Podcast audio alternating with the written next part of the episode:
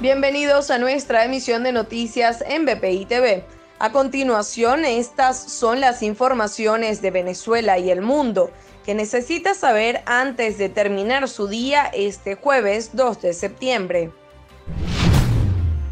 El médico infectólogo Julio Castro ofreció un balance sobre el proceso de vacunación en Venezuela, en donde señaló que podría estar siendo utilizado como medida de control social. Castro señaló que por medio de una encuesta de campo del pasado mes de agosto, pudieron constatar que hay 17% de la población vacunada en Venezuela con dos dosis, lo que se traduciría aproximadamente en 3,3 millones de personas.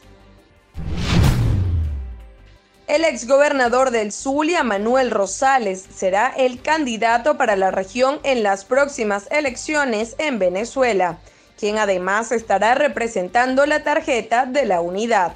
El partido en el que milita Rosales, Un Nuevo Tiempo, informó que desde el viernes él será la opción de la oposición para la gobernación en el Zulia, en donde además se realizará una marcha para apoyar su candidatura.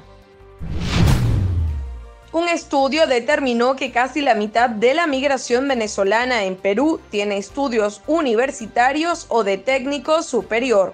La Cámara Venezolana Peruana y la Fundación Alemana informaron que 47,5% de la diáspora venezolana en el país tiene estudios superiores, por lo que presentan un alto potencial de aporte económico, fiscal y de productividad.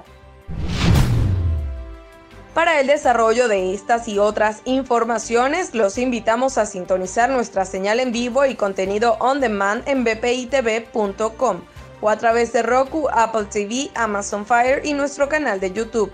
Síganos en las redes como arroba bpitv.